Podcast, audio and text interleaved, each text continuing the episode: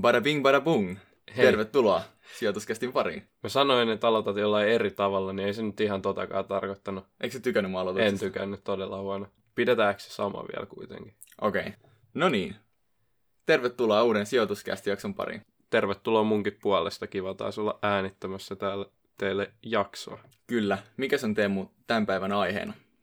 Puhutaan maailman kuuluista sijoitusguruista. Tänään otetaan käsittelyyn Benjamin Graham ja totta kai oppipoika Warren Buffett ja sitten hänen, Mun, Tota- mun henkilökohtainen lemppari. joo, no kenen Herra- lempari Buffett ei ole. Ei kun, aa, siis sä oot jo Mun- niinku, Mä oon kertomassa tätä. uutta, joka on mun Okei. henkilökohtainen lemppari. Eli herra Charlie Munger on tota, tämmönen joidenkin tota, tutkan alle jäänyt, hyvin menestynyt tota, Buffettin businesspartneri. Joo, eli nämä kolme on tänään käsittelyssä. Jos tulee onnistunut jakso ja tykkäätte, niin saatetaan ehkä tehdä tulevaisuudessa lisää näitä jostain muista sijoitusguruista, mutta tänään aloitetaan näillä. Kyllä. Eli tota, ensimmäiseksi voi mennä jopa niinku kronologisessa järjestyksessä, eli Benjamin Grahami, jota pidetään tämmöisenä arvosijoittamisen esi-isänä. Joo. Mitä tämä nopeasti käydään läpi vielä totta kai, mitä tämä on sitten tämä klassinen arvosijoittaminen ja miksi Benjamin Graham on tämä niinku esi tässä, mitä se on tuonut tähän? Tämä klassinen arvosijoittaminen tarkoittaa sitä, että näiden yritysten arvostuskertoimen avulla, esimerkiksi perinteiset PE- ja PP-luvut, niin pyritään ostamaan mahdollisimman aliarvostettuja halpoja yhtiöitä, ottamatta välttämättä hirveästi kantaa siihen itse liiketoimintaan, ja vaan korjaamaan ne aliarvostukset sieltä itselleen. Joo, eli tämä oli enemmän tätä kvantitatiivista niin kuin numeroiden perusteella tehtävää analyysiä. Just sitä. Ja Benjamin Grahamilla muita hyvin tärkeitä, hänelle tärkeitä kriteereitä on ollut taseen tarkasteleminen ja tämä kuuluisa tupakantumppistrategia, eli koitetaan löytää ne niin kuin ehkä hyljeksittyjäkin yhtiöitä, mutta todella halpaan hintaan, eli alle sen likvidaatioarvon, sanoinkohan nyt oikein. Olipa nyt tämän oikein hi- hienoa jargonia käytit. Ja tässä arvosijoittamisessa niin haetaan sitä kuuluisaa turvamarginaalia niiden matalien arvostuskertoimien ali. Eli edelleen, kuten sanoin, mahdollisimman pienet PE- ja PB-luvut, niin siitä Benjamin Grahamin tyyppiset sijoittajat tykkäävät. Joo, kyllä. Benjamin Grahamilla oli kaksi tällaista erilaista tapaa arvostella yritystä, eli oli tällainen defensiivinen ja aggressiivinen tyyli, niin näissä on ollut erilaisia kriteerejä. Muistatko näitä ulkoa itse? Joo, eli defensiivinen tarkoittaa vähän tämmöistä konservatiivisempaa, varovaisempaa, niin kuin puolustavampaa. Nyt voisi kääntää tota englannin kielestä. Ja Graham haluaa esimerkiksi, että lyhy- lyhyiden varojen suhde lyhyisiin velkoihin on ainakin kaksi. Eli tota, haluaa huomattavasti enemmän lyhyitä varoja kuin lyhyitä velkoja. Miksi Eli, tämä on tärkeää sitten? yes, eli siihen mä olin tulemassa. Eli se antaa yhtiölle sitten mahdollisuuden selvitä niistä omista veloista ja olla niin kuin maksukykyinen. Eli se on nimenomaan just se turvamarginaali siinä sijoituksessa. Okei, eli tämä defensiivinen strategia on, on sitten varmasti tällainen just vähän puolusteleva strategia, eli haetaan oikeasti se turvasatama, ja voisi sanoa, että tämä on sitten lähempänä sitä tupakantumppistrategiaa, eli haetaan niitä y- yrityksiä, jotka konkurssiin mennessäkin olisi vielä arvokkaampia kuin se arvo, millä niitä on sitten, tai hinta, millä niitä on ostettu sieltä tota osakemarkkinoilta. Kyllä, ja tässä halutaan enemmän katsoa näitä isoja yrityksiä, koska ne, on, ne koetaan turvallisempana yleensä, niillä on yleensä tota, parempi vakavaraisuus. Ja tässä käytetään usein tämmöistä viimeisen seitsemän vuoden keskiarvotuloksilla laskettua PEtä. Joo, eli nykyhinta, mutta seitsemän viime vuoden tota, keskiarvotulos, nettotulos, jaettuna tietysti osakkeiden määrällä. Joo, ja me halutaan, että tämä on alle 25. Kyllä. Ja totta kai nykyinenkin P merkitsee paljon, ja Graham ei ole tätä unohtanut. Hän toivoo defensiivisellä, jos hän etsii tällaista defensiivistä klassista arvosijoitusta, niin viimeisimmän vuoden, eli tämän niin kuin merkityksellisimmän vuoden PN tulisi olla alle 20, joka ei nyt kuulosta tälleen nopeasti edes kovin niin kuin korkealta. Ei kun, anteeksi, kovin matalalta. Niin, Eli nimenomaan. P- PE alle 20, niin aika moni yhtiö pääsee tähän, mutta tämä defensiivinen taktiikka oli enemmän tähän niin kuin taseeseen pohjautuva, eli Kyllä. ja se P ei ole niin isossa merkityksessä. Kyllä, ja sitten tota, tähän taktiikkaan kuuluu vielä semmoinen kriteeri, että on keskeyttämätöntä osinkoa jaettu ainakin 20 vuotta, joka sitten kertoo siitä yhtiön maksukyvystä ja siitä, että siellä on niin kuin asiat hoidettu kunnolla. Ei Joo. ollut mitään ongelmia pitkään Se on jo, eikö Jenkeissä ole tämä, että osinko aristokraatiksi nimetään yhtiö, joka on maksanut joka vuosi kasvavaa osinkoa 25 vuoden ajan.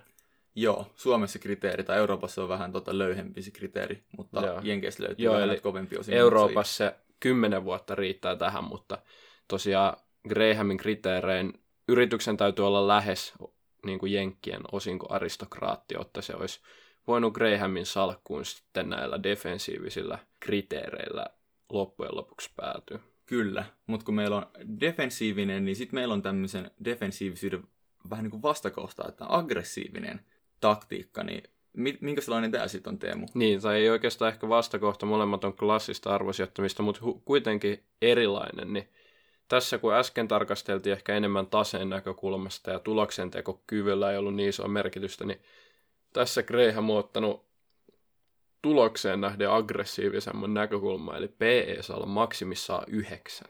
Se on aika vähän. Se kuulostaa jo tosi vähältä, eli nyt niin kuin oikeasti haetaan halpaa tulosta Joo. niin kuin yhtiölle, mutta sitten totta kai jostain täytyy aina tinkiä ja tota, Graham sitten tässä aggressiivisemmassa taktiikassa suostuu ostamaan yritystä, jonka lyhyet varat on sitten velkoihin nähden vaan puolitoista kertaiset, eli Joo, ja tota, tässä siis riski, riski lisääntyy siinä, kun tämä, tota, eikö tämä current rationa puhuta, joo, englanniksi. niin current ratio, eli lyhyen varojen suhde lyhyisiin velkoihin, niin on vain puolitoista, ja sitten turvamarginaali haetaan sieltä PE-luvusta.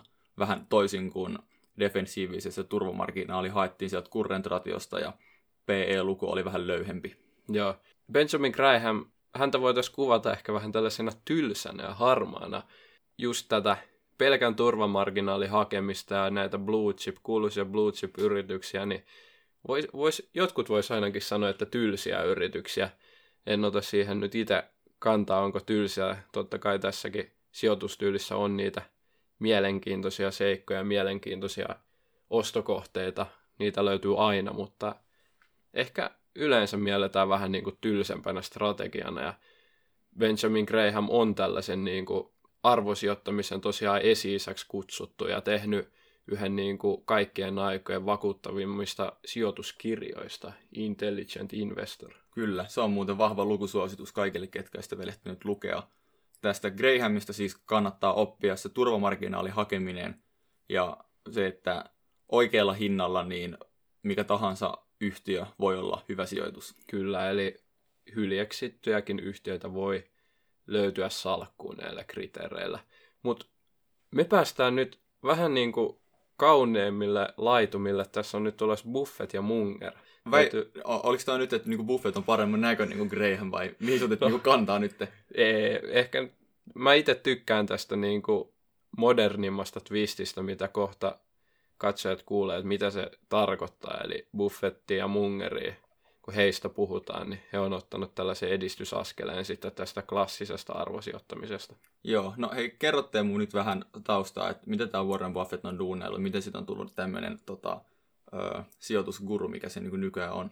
No Warren Buffett on ihan niin kuin pienestä lähtien todella lahjakas ja itseoppinut sijoittaja, joka on itse asiassa ollut Benjamin Grahamin opeissa 19-vuotiaana, käynyt yliopistoon, jossa sitten Benjamin Graham toimi opettajana ja sieltä saanut klassiseen arvosijoittamiseen kyllä tota, tarpeelliset opit ja Warren Buffett aloitti sijoitusuransa myös samantyylisellä arvosijoitusstrategialla, mutta siitä pikkuhiljaa sitten muuttanut strategiaa, tullaan siihen myöhemmin, minkä takia Buffettille on näin käynyt. Mutta ensimmäiseksi nousee tällainen hauska sitaatti mieleen. Säkin että älä, älä ikinä menetä rahaa ja toinen sääntö sitten tähän liittyy, että älä ikinä unohda ensimmäistä sääntöä. Kyllä, se on hyvä vinkki, Niin.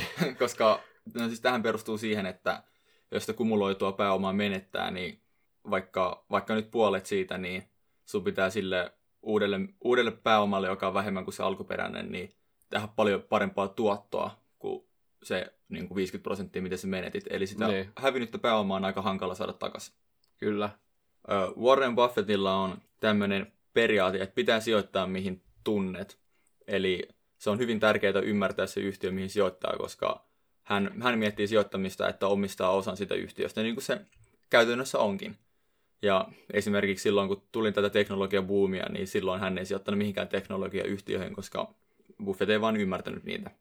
Niin, teknologiayritykset on pärjännyt nyt lähi, no ehkä viimeisen vuosikymmenen, varsinkin 2010-luvulta lähtien ollut niin kuin sitä parasta megatrendiä, ja tota, Buffett ei ole näihin osallistunut, mutta ei se tuotto kyllä hirveän huonolta silti näytä, eli sijoittaa si- siihen, mihin oikeasti tuntee, ja, ja sillä menestynyt. Kyllä, mutta sitten pitää olla myös kyky muuttua sen maailman mukana ja kerätä sitä uutta informaatiota ja sen mukana sitten Buffett on, on muuttunut maailman mukana ja nykyään Niin. löytyy, löytyy myös tämmöisiä teknologiayhtiöitä. Niin, onhan siellä salkusta. Apple ja Amazonia nykyään. Kyllä. Mutta mä veikkaan, että Buffett on oppinut myös tässä elämän aikana paljon uutta ja nykyään ehkä sitten jopa tuntee näitä yrityksiä paremmin. Kyllä. Nyt kun puhuttiin Buffettin näistä omistuksista, niin Coca-Cola, siihen liittyy muutakin tarinaa Buffettin lapsuudesta, mutta Coca-Colahan on tämä kuuluisa Warren Buffettin pitkäaikainen sijoitus, josta hän huhujen mukaan saa nykyään parempaa osinkoa kuin mitä on alun perin siitä yrityksestä maksanut. Siis tämä olisi niin unelmatilanne, että tota, saisi yli 100 prosentin osinkotuottoa sille itse sijoitetulle pääomalle. Se niin kuin, siitä voi vaan haaveilla. Joo, eli siis Warren Buffett on itse suuri Coca-Cola-fani ja päässyt nauttimaan näistä hyvistä pitkäaikaisista tuo- tuotoista ja tosiaan niin kuin luottaa tähän tuotteeseen, se on hyvää kulutustavaraa ja tätä myötä sitten päätynyt myös Buffettin salkkuun joskus aikoinaan. Ja tästä voitaisiin mennä Buffettin lapsuuteen ehkä, mistä se Coca-Cola-innostus on tullut, niin Warren Buffetthan oli oikein yrittäjä lapsi ja kävi lukemassa isänsä kirjastosta paljon sijoituskirjoja jo 11-vuotiaana ja tätä kautta sitten ollut aivan niin kuin älyttömän lahjakas tässä sijoitushommassa. Ja vielä muistuttaakseni se, että ennen vanhaa ei ollut näitä sijoituspodcasteja, mistä olisi voinut kuunnella mitään sijoitusvinkkejä tai ei päässyt nettiin katsoa osakkeita, vaan ne, ne piti lukea lehdistä ja, tai mitä ne oli, vähän niin kuin puhelinluetteloista. Mm. Täytyy joskus aikoinaan lukea niin kuin arvostuskertoimet ja muut, että se oli itse asiassa todella, todella hankala ja työlästä, mutta Buffett jo ihan pienestä pitäen on, on, tätä hom, on tämän homman händlännyt ja tosiaan pystynyt lukemaan vaikeitakin kirjoja lapsesta asti. Mutta Buffettilla on ollut pari tällaista niin kuin, aika hauskaa tempausta. Miten se on oikein saanut rahaa sitten, kun se on rupenut, mä sanoin, että se on ollut tällainen yrittäjälapsi, niin mitä se on oikein tehnyt nuorena sitten? Öö, sehän on, siis sehän on niinku myynyt asioita, eikö se, Joo. se on myynyt purkkaa ja, Joo, ja tota, Coca-Colaa ja purkkaa Niin. ovelta ovelle. niin Kyllä. nimenomaan, että se, se on kulkenut ovelta ovelle ja tota, itse asiassa Coca-Cola alkoi myymään sillä lailla, että se huomasi, että semmoisen automaatin tota, ympärillä niin oli eniten Coca-Cola-pullon korkkeja, ajatteli, että tämä on kaikista paras limu, koska tätä on ostettu eniten ja sitten se päätti, että se alkaa nyt sitten ovelta ovelle myymään. Ja... Niin, eli tällainen niin kuin, suht yksinkertainen asia, mutta tosi pienestä niin kuin asti on nähnyt nämä syy-seuraussuhteet, mikä on sitten kyllä niin kuin, todella hienoa noinkin nuorelta kaverilta. Ja itse asiassa Warren Buffettin dokumentin nähneenä, tota, niin siinä oliko Buffettin sisko taisi kertoa, että Warren oli sanonut joskus ihan pienenä teini-iässä, että hänestä tulee miljonääri isona. Oliko ollut jopa, että 30-vuotiaana hän on miljonääri, oli todennut kotona ja niinhän siitä sitten tulikin just siinä noin 30 vuoden ikäisenä Joo, aika miljonääriä. Ei ole kyllä ihme, että kaverista on tullut, koska noita viisaita ajatuksia riittää. Viisaista mielipideistä puheen ollen. Warren Buffettilla on mun mielestä tämmöinen tosi hyvä öö, vähän niin kuin me- metafora tuohon baseballiin, että sijoittamisessa toisin kuin baseballissa, niin voi odottaa sitä täydellistä syöttöä. Ja vasta kun tulee se täydellinen syöttö, niin voi lyödä sen kunnarin.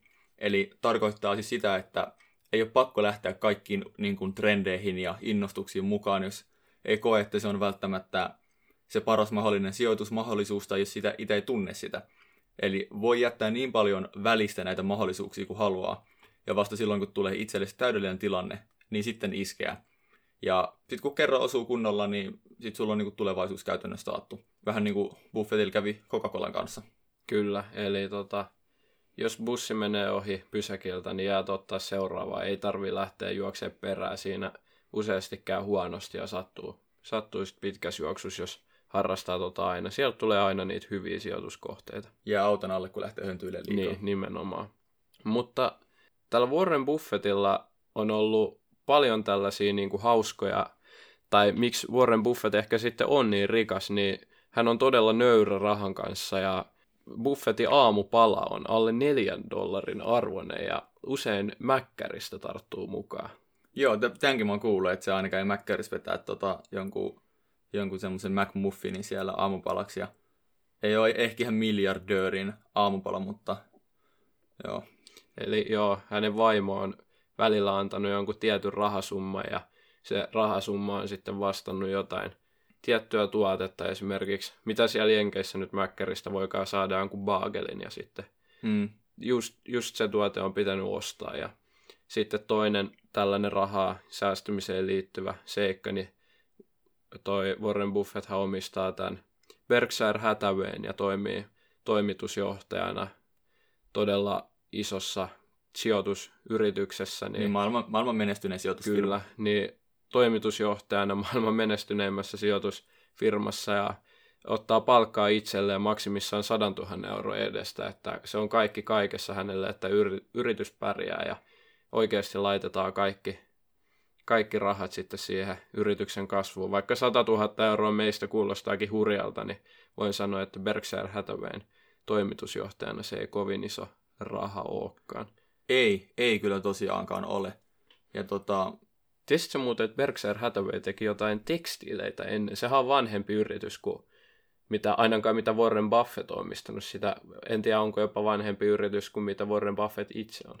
Joo, joo, joo, mä oon kanssa kuullut, että ne, se oli joku tämmöinen tekstiilifirma ja sitten tota, kun Buffett osti siitä osan siinä 60-luvulla, niin sitten ne lähti sit tota Mungerin eli hänen business-partnerin kanssa sitten rakentaa siitä tämmöistä sijoitusyhtiötä. Joo, ja no siitä me päästäänkin sitten varmaan Mungeriin, eli Munger toimii tosiaan tämän Berkshire Hathawayn varapuheenjohtajana.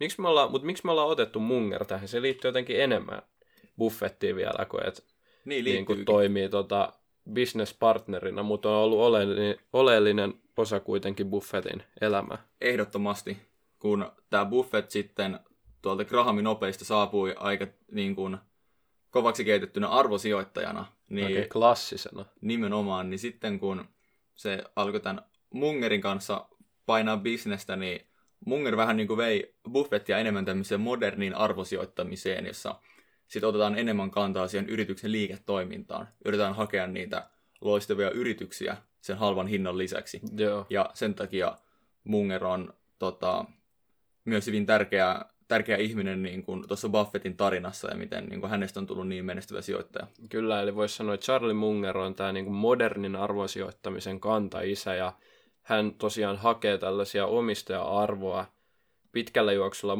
omistaja-arvoa luovia yrityksiä, jotka on samalla kannattavia ja mahdollisimman vähän tota, velkaisia sitten vielä siihen päälle. Kyllä. Ja tota, tämä taktiikka oli sitten se, minkä se Buffettkin itselleen otti omakseen ja on, on toiminut aika hyvin tähän mennessä. Kyllä, eli Buffett ja Munger osaa tota, aivan todella hyvin muovautua tähän nykymaailmaan ja just taidettiinko mainita, että Buffettkin on salkkuunsa saanut Applea ja Amazonia nyt ihan lähivuosina, eli kyllä. molemmat kaverit osaa kyllä osaa tämän niin kuin kasvu- ja arvosijoittamisen twistin, eli vähän voisi sanoa, että tämä on just se moderni arvosijoitustaktiikka. Kyllä, ja kun Buffettilla oli toi, että älä mennä rahaa ja älä unohda ensimmäistä sääntöä, niin Mungerillakin on tämmöinen oma sitaattinsa. Eli hän sanoi, että kaikki mitä haluan tietää on missä kuolen, jotta en mene sinne. Joo, eli tämä liittyy myös tuohon, niin tulee tietää mitä omistaa ja Munger mieluusti välttää kaikki epäonnistumiset, löytää voitteet sitä kautta, että ei ainakaan koske niihin häviäjiin. Tämä on tällainen niin kuin, aika hauska ajattelumalli tähän Kyllä, sijoittamiseen. kyllä, nimenomaan. Mutta Mungeri ja Buffetti totta kai bisnespartnereina jakanut aika paljon mielipiteitä, niin yhdistää tota, pari asiaa, mitä he haluavat tota, omilta omistuksilta, niin mitä nämä on? No ensinnäkin ne haluaa saada korkeata roeta, eli oman pääoman tuottoastetta. Joo, me ollaan käsitelty tämä itse asiassa tunnuslukujaksossa. Käykää kuuntelemaan, jos haluatte pidemmän selityksen, mutta lyhyesti mitä tämä ROE tarkoittaa. Eli kuinka hyvää tuottoa saa sille omalle pääomalleen. Ja itse asiassa Buffett on toiminut keskimäärin jollain, olisiko ollut yhden, mikä se olisiko ollut niin ihan vielä muutaman prosentin velkapivulla, joka sitten on Joo. parantanut sitä omaa roeta siinä. Kyllä, eli velalla voi tosiaan myöskin kasvattaa tätä oman pääoman tuottoa. Mutta pitkälti tietenkin se on ollut nämä loistavat yritysvalinnat. Joo, Ö, toinen asia, mikä niitä yhdistää, on ylihajauttamisen välttäminen.